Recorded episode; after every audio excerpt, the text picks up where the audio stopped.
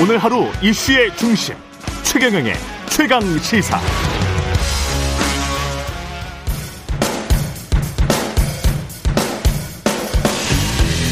강병원의 정치 백신.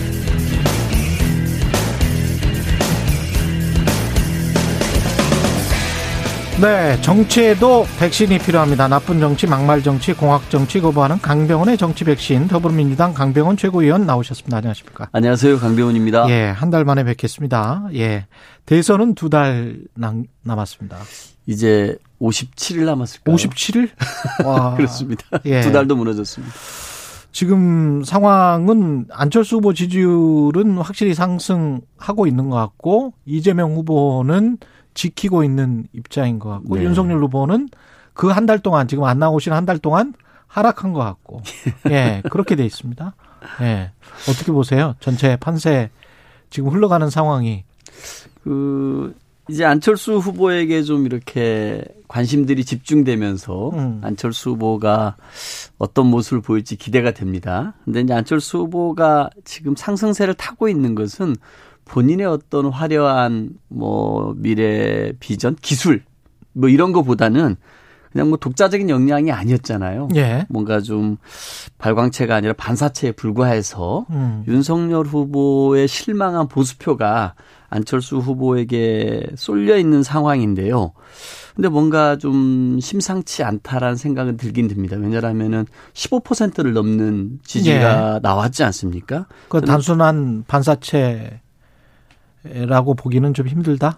저는 좀 그럴 것 같습니다. 왜냐하면은 예. 어쨌든 정권 교체 여론이 좀 높기 때문에 음. 이들 내에서 이 윤석열 후보에 대한 실망감, 음. 윤석열 후보를 통해서는 정권 교체는 불가능하다는 판단들을 하시는 분들이 많아진 것 같고 예.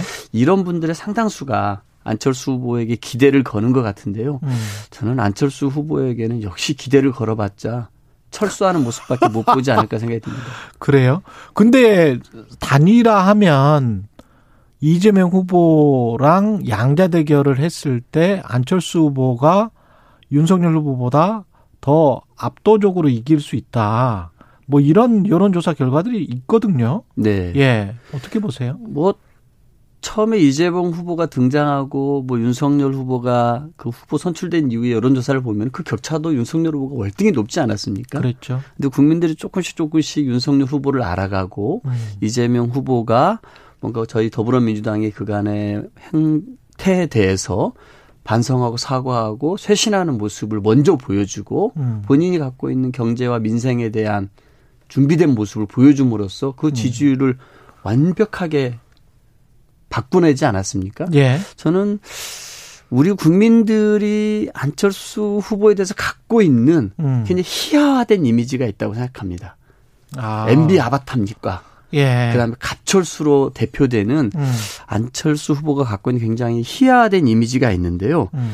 이 안철수 후보도 결국 이재명 후보가 대비됐을 때는 음. 이재명 후보 가 갖고 있는 유능하고 실용적이고 준비되어 있는 사람이구나라는 예. 이미지보다는 국민들에게 웃음을 줄 수는 있지만 음. 그 대한민국을 바꿔나갈, 음. 이끌어나갈 미래와 비전을 주지 못할 거라고 생각합니다. 근데 호감도랄지, 그 다음에 도덕성이랄지 이런 것들도 또 상당히, 상당히 정도가 아니죠. 다른 두 후보에 비해서는, 양당 후보에 비해서는 꽤 높게 지금 나오고 있습니다. 네, 맞습니다. 예. 그런 부분들도 인정을 해야 되는데요. 예. 근데 뭐, 물론 안철수 후보가 갖고 있는 게 이런 게 있지만, 음. 국민들이 지금 대통령을 뽑는 선거에 임하고 있는 거 아니겠습니까? 그렇죠. 오히려 그것만으로 모든 결정이 진행될 건 아니라고 생각합니다. 음. 보다 중요한 것은 그 후보가 갖고 있는 예. 대한민국의 지금 현실에 대한 정확한 진단, 그리고 국민들이 원하는 시대 정신이 무엇인지 여기에 따라서 우리 대한민국이 어떤 방향으로 나아가야 될지 음. 그런 의미에서 저는 윤석열 후보가 마치 정권 교체의 화신처럼 등장했지만 예. 어, 이재명 후보가 이 모든 난관을 뚫고 나온 거 아니겠습니까? 음. 민생과 경제, 그리고 실용과 그리고 유능한 면을 가지고서요. 예. 저는 안철수 후보가 지난 우리 정치사에서 10년 넘게 활동하면서 국민들에게 보여줬던 음. 이 희화된 정치인, 저는 그것도 굉장히 비참한 모습이라 생각합니다. 예. 저는 그 모습을 안철수 후보가 갑자기 지금 음. 등장해서 어, 바꿔갈 수는 없다고 생각합니다. 근데 만약에 단일화가 된다면 민주당 입장에서는 윤석열 후보로 단일화되는 게 좋습니까? 아니면은 안철수 후보로 단일화되는 게 좋습니까? 제일 좋은 거는 이 예. 삼자 구도를 그대로 가져가는 거 아닐까요? 제 민주당 입장에서 삼자 구도를 그대로 가져가는 것. 네, 그게 예. 제일 좋을 것 같고요. 예. 저는 뭐 지금 양상은 그대로 삼자 구도가 되는 것 같습니까? 어떻게 보세요? 글쎄 잘 모르겠습니다. 제가 예. 봐서는 이준석 대표는 예. 어 안철수 후보의 지지율이 이제 빠지고 음. 윤석열 후보의 지지율이 다시 올라와서 어차피 안철수 후보는 어뭐 관심권 받기다 이렇게 생각을 하는 것 같습니다. 네. 그래서 이재명 후보와 뭐 윤석열 후보의 대결로 갈 것이다라고 보는 것 같은데요. 저는 이 이번 주 다음 주까지는 음. 이 안철수 후보의 지지도는 좀 볼 필요가 있다고 생각합니다. 그렇죠. 설 연휴 전까지는요. 그렇죠. 그래서 아마 안철수 후보가 지금 정도의 이 상승세나 이거를 가져가거나 유지한다라고 하면은 음. 어 국민의힘 입장에서도 안철수 후보와 손잡는 문제에 대해서 결코 어 무시할 수 없게 될 것 같고요. 근데 안철수 후보는 이럴 경우에 음. 어 기존에 본인이 가져왔던 그 철군의 철군과 음. 철수와 회군을 해왔던 예. 이 역사가 있지 않습니까? 그렇죠. 끊임없이 어, 철수의 DNA를 갖고 있는데 그게 2011년 서울시장 때도 그렇고 음. 2012년 17년 대선 때도 그랬고요. 2018년 지방선거 때도 그랬고 작년 4.7 재보궐선거까지도 그랬습니다. 음.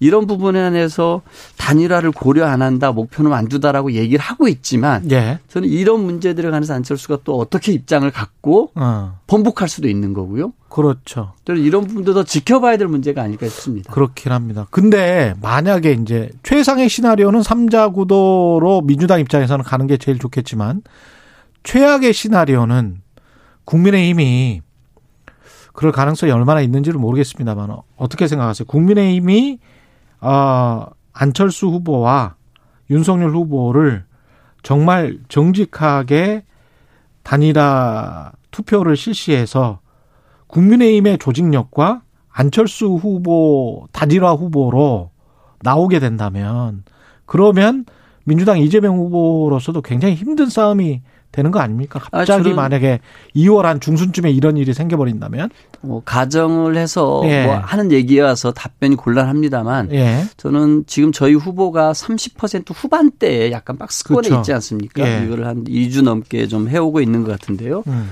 아마 후보도 그렇지만 저희 당의 선대위 모든 의원들, 저희 당을 도와주신 모든 분들이 이 박스권을 어떻게 하면 탈출할 것인가 굉장히 지금 고심을 하고 있습니다. 그렇죠. 저는 조만간 이 부분에 대해서도 뭔가 음. 어, 저희 당의 뭐 전략적 방침 그리고 새로운 뭔가가 나올 거라고 생각이 드는데요. 저는 이 부분을 저희 당이 중점적으로 해내는 게 중요하다고 생각합니다. 지금까지 이재명 후보가 30% 후반까지 오는 데 있어서는 굉장히 많은 노력들이 있지 않았습니까? 음. 저는 그런 부분들이 저는 인정받았다고 생각하거든요. 이제는 그 중도층을 공략하기 위한 음. 이30% 후반대 박스권을 뚫고 40% 초중반까지 가기 위한 음. 저희 당의 전략적인 고심의 흔적들이 외화돼야 될 때가 어 이런 1월 한 달이 아닌가라고 생각이 들고요. 제가 안철수 후보에 대해서 계속해서 말씀드립니다만 예. 국민의 힘 입장에서 한번 생각을 해 보십시오. 예. 안철수 후보에게 단일화가 된다는 것은 제가 봐서는 음. 국민의 힘이라고 하는 이 70년 제1야당이 저는 공중분해되는 겁니다. 그렇죠. 당 해체 수준이 되는 거겠죠. 해체가 돼야죠. 예. 완전히 이제 세력이 넘어가게 되는 거니까요. 예, 지금 예. 의원 3명밖에 없는 음. 국민의 당에 안철수 후보에게 이 제1야당이 음. 대통령 자리를 넘겨준다라는 게 가능하겠습니까? 저는 그리고 이준석 같은 경우는 안철수 후보와 같이 정치를 해본 사람이고 그 과정에서 안철수 후보에 대한 원색적인 반감을 갖고 있습니다. 예. 김종인 전 위원장도 그랬었죠. 저는 그 불신의 벽을 넘을 수 있을지도 생각이 들고요. 음. 또 하나는 안철수 후보에게 혹여라도 이 국민의힘과 이 안철수 후보 간에 이 권력을 가지고 또 나눠 먹는 거라든지 음. 이런 게 뭐 공동정부 얘기도 나오던데 그렇죠. 된다 할지라도 음. 저는 과연 국민들이 이 안철수 후보가 가지고 있는 지난 10년 이상의 새 정치의 실체는 무엇인지 전혀 보여주지 않았고 갑철수와 MB 아다, 아바타로 음. 대표되는 희화화된 이 정치인에게 대한민국의 미래를 맡길까요?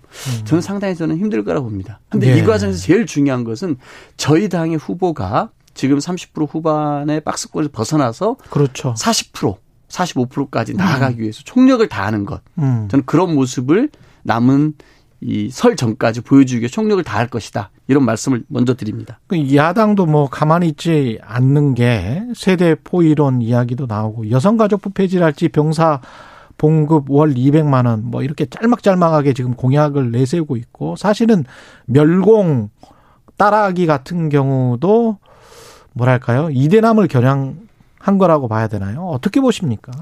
아 저는 그 대통령 후보의 음. 공약이 그렇게 한 줄로 해서 될지 참 걱정입니다. 어쨌든 뭐 논리적인 뭐, 뭐 근거라든지 뭐 검토했던 내용도 없이 또 재원 마련 계획도 없이 그냥 무성의하게 한 줄로 공약을 내놓고 있는데요. 정말 이게 실화인지 묻고 싶습니다. 음. 정말 이게 이준석 대표가 얘기하는 연습 문제를 충실하게 풀어가는 어, 윤석열 후보의 모습인지 는 모르겠지만 우리는 대통령 후보를 보고 싶어 하는 것이지 그리고 그들이 가, 그가 갖고 있는 철학과 비전을 국민에게 소상하게 전달하는 모습을 보고 싶어 하는 것이지 이준석이 내준 연습 문제를 가볍게 풀어내는 대통령 후보의 모습 마치 제가 오늘 아바타 얘기 많이 합니다만 이준석의 아바타가 된 듯한 윤석열의 모습을 보고 싶어 가는 건 아니고요. 음. 또 적어도 정치하는 사람이라 한다라면 대한민국의 갈등 과제들을 조정하고 통합하기 위한 모든 노력을 기울여야 되는데 오히려 이 남녀 간의 갈등을 조장하는 데 올라타는 뭐 본질은 회피하고 뭔가 얄팍하게 표 하나를 얻으려고 하는 이 모습 국정 운영이라는 걸 정말 먼지처럼 가볍게 여기는 것 같은데 저는 절대 옳지 않다라고 생각을 합니다. 저는 이준석 대표가 세대 포이론을 얘기하는 것 같은데 오히려 세대 포기가 될 거라라고 생각됩니다. 세대 포기? 예. 예. 그 달파 멸콩 해가지고 윤석열 후보가 올렸던 사진도 있고 영상도 있고 뭐 그런 것 같은데요. 관련해서 어떻게 보셨습니까? 이 일종의 색깔론이라고 보세요? 지금 민주당에서는 어떻게 보십니까?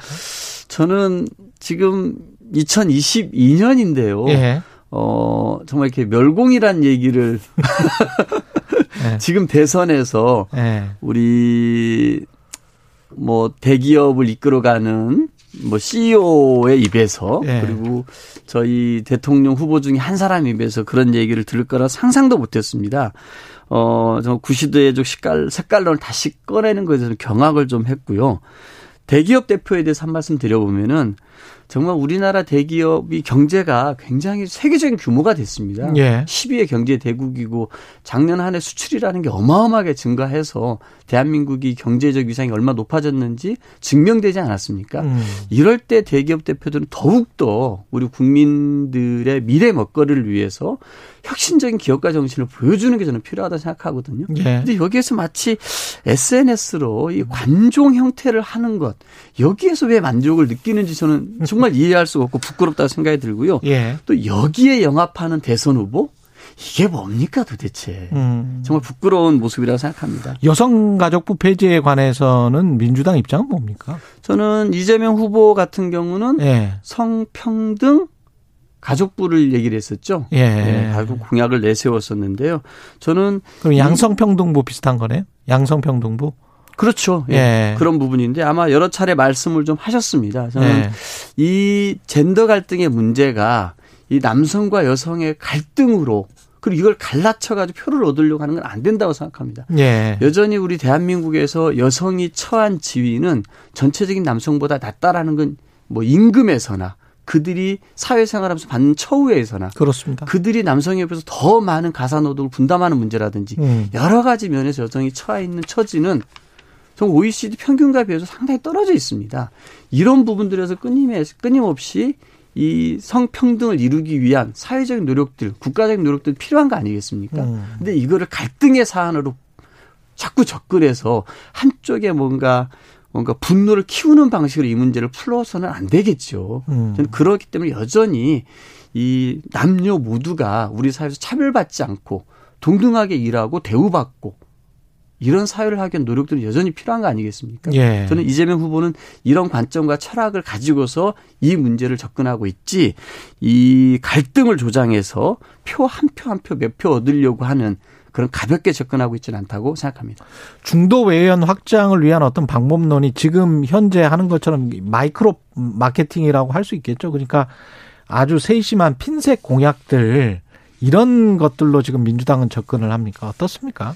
어, 저는 크게는 이재명 후보가 그 저희 민주당의 기존의 모습에 대해서 예. 그 반성사가 쇄신하는 모습으로 접근하지 않았습니까? 음. 그리고 저희 민주당이 해왔던 것 중에 좀 실책이라고 될 수 있는 부동산 문제 등에서도 좀 사과하고 새로운 접근법들을 해냈습니다. 그리고 뭔가 이제 마이크로한 것들 소확행이라 그러죠. 예. 뭐 탈모 문제라든지 HPV 백신이라든지 음. 여러 가지 이 작은 그룹들에게 행복감을 줄 수 있는 공약들도 제시했습니다만 이것도 저는 계속 해 나가야 되고 보다 좀 이 지금의 시대 정신, 지금의 우리 국민들이 깝깝해하는 문제를 풀어주기 위한 예. 저는 좀 거시적인 과제들도 저는 좀 던져서 예. 우리 국민들에게 정말 미래를 책임질 수 있는 이재명 그리고 미래를 책임질 수 있는 민주당의 모습을 보여줘야 한다고 생각하고 예를 들면 어, 뭐 제가 이렇게 말해서 어떻게 네. 후보랑 생각이 같을지는 네. 모르겠습니다만 저는 우리 국민들의 다수 그리고 좀 전문가 집단들에서는 더 높던데요. 음.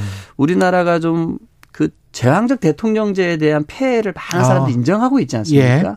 이제는 뭔가 이 제왕적 대통령제의 폐해를 최소화할 수 있는 음. 이 권력 구조 개헌들이 좀 필요한 거 아닌가라고 생각이 듭니다. 대통령 선거 이후에 예, 최소한의 예. 개헌들이 필요한데 이거 같은 음. 경우는 그 17년 대선 때도 문재인 대통령도 이 개헌 공약을 내세웠고요. 최근에 박병석 국회의장도 신년사에서 말씀하셨죠. 예, 17년 예. 대선만 보더라도 그때 홍준표, 안철수 다 이 공약을 내세웠었습니다. 그렇습니다. 예. 2018년 지방선거 때 문재인 대통령이 이 공약을 내세웠지만 음. 홍준표 같은 분들이 말을 싹 뒤집어 버렸죠. 예. 저는 이거 안 된다고 생각하거든요. 음. 적어도 이 우리 국민들께서 이제 이 대통령제에 대해서 여기 너무 과도한 권력이 있다라는 걸 느끼고 계시다라고 하면은 내 권력을 줄여서 국민께 더 많은 권력을 주겠다라고 하는 음. 이런 과감한 정책을 내세울 때 저는 많은 중도층에게도 어필할 수 있다라고 생각이 들고요. 예. 또 하나는 연금 개혁입니다. 연금 개혁. 많은 젊은이들 같은 경우는 나도 연금을 붓는데 내 노후 내 노후는 책임질 수 있을까 이런 분들 불안해하는 거 아니겠습니까? 그렇습니다. 예. 저는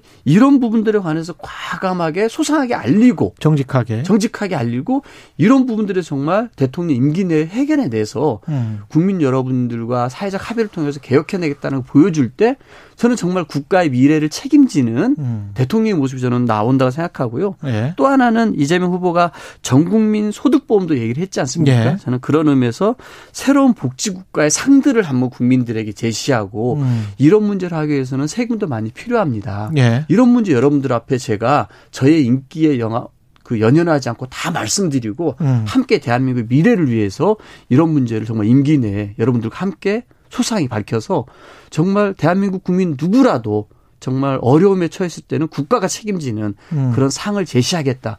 저는 이런 거시적인 과제들을 제시할 때 저는 저는 이재명 후보에게 예. 더 많은 사람들이 민- 믿고 그리고 그 민생을 맡길 수, 믿- 맡길 수 있는 유능한 후보의 모습을 줄 수 있다고 생각합니다. 또 예. 하나는요. 이 성장과 먹거리에 대해서 많은 국민들도 생각하고 있지 않습니까? 저는 예를 들어 가지고 CPTPP 같은 경우 예. 포괄적 경, 점진적 환태평양 경제 음. 동반자 협정이 있지 않습니까? 노무현 대통령께서 한미 FTA 협정을 추진해서 미래 먹거리에 대해서 확실히 뭔가를 만들었던 것처럼 음. 저 이런 문제에 대해서도 내가 대통령이 되면 과감하게 해서 음. 우리 미래에 대한 확실한 성장에 대한 비전들도 보이겠습니다. 이런 것들이 필요하지 않나 싶습니다. 알겠습니다. 말씀 지금 선대위 안 계시죠? 그냥 예? 최고위원입니다. 알겠습니다. 말씀 감사하고요. 강병원의 정치 백신 더불어민주당 강병원 위원이었습니다. 고맙습니다. 감사합니다. 네.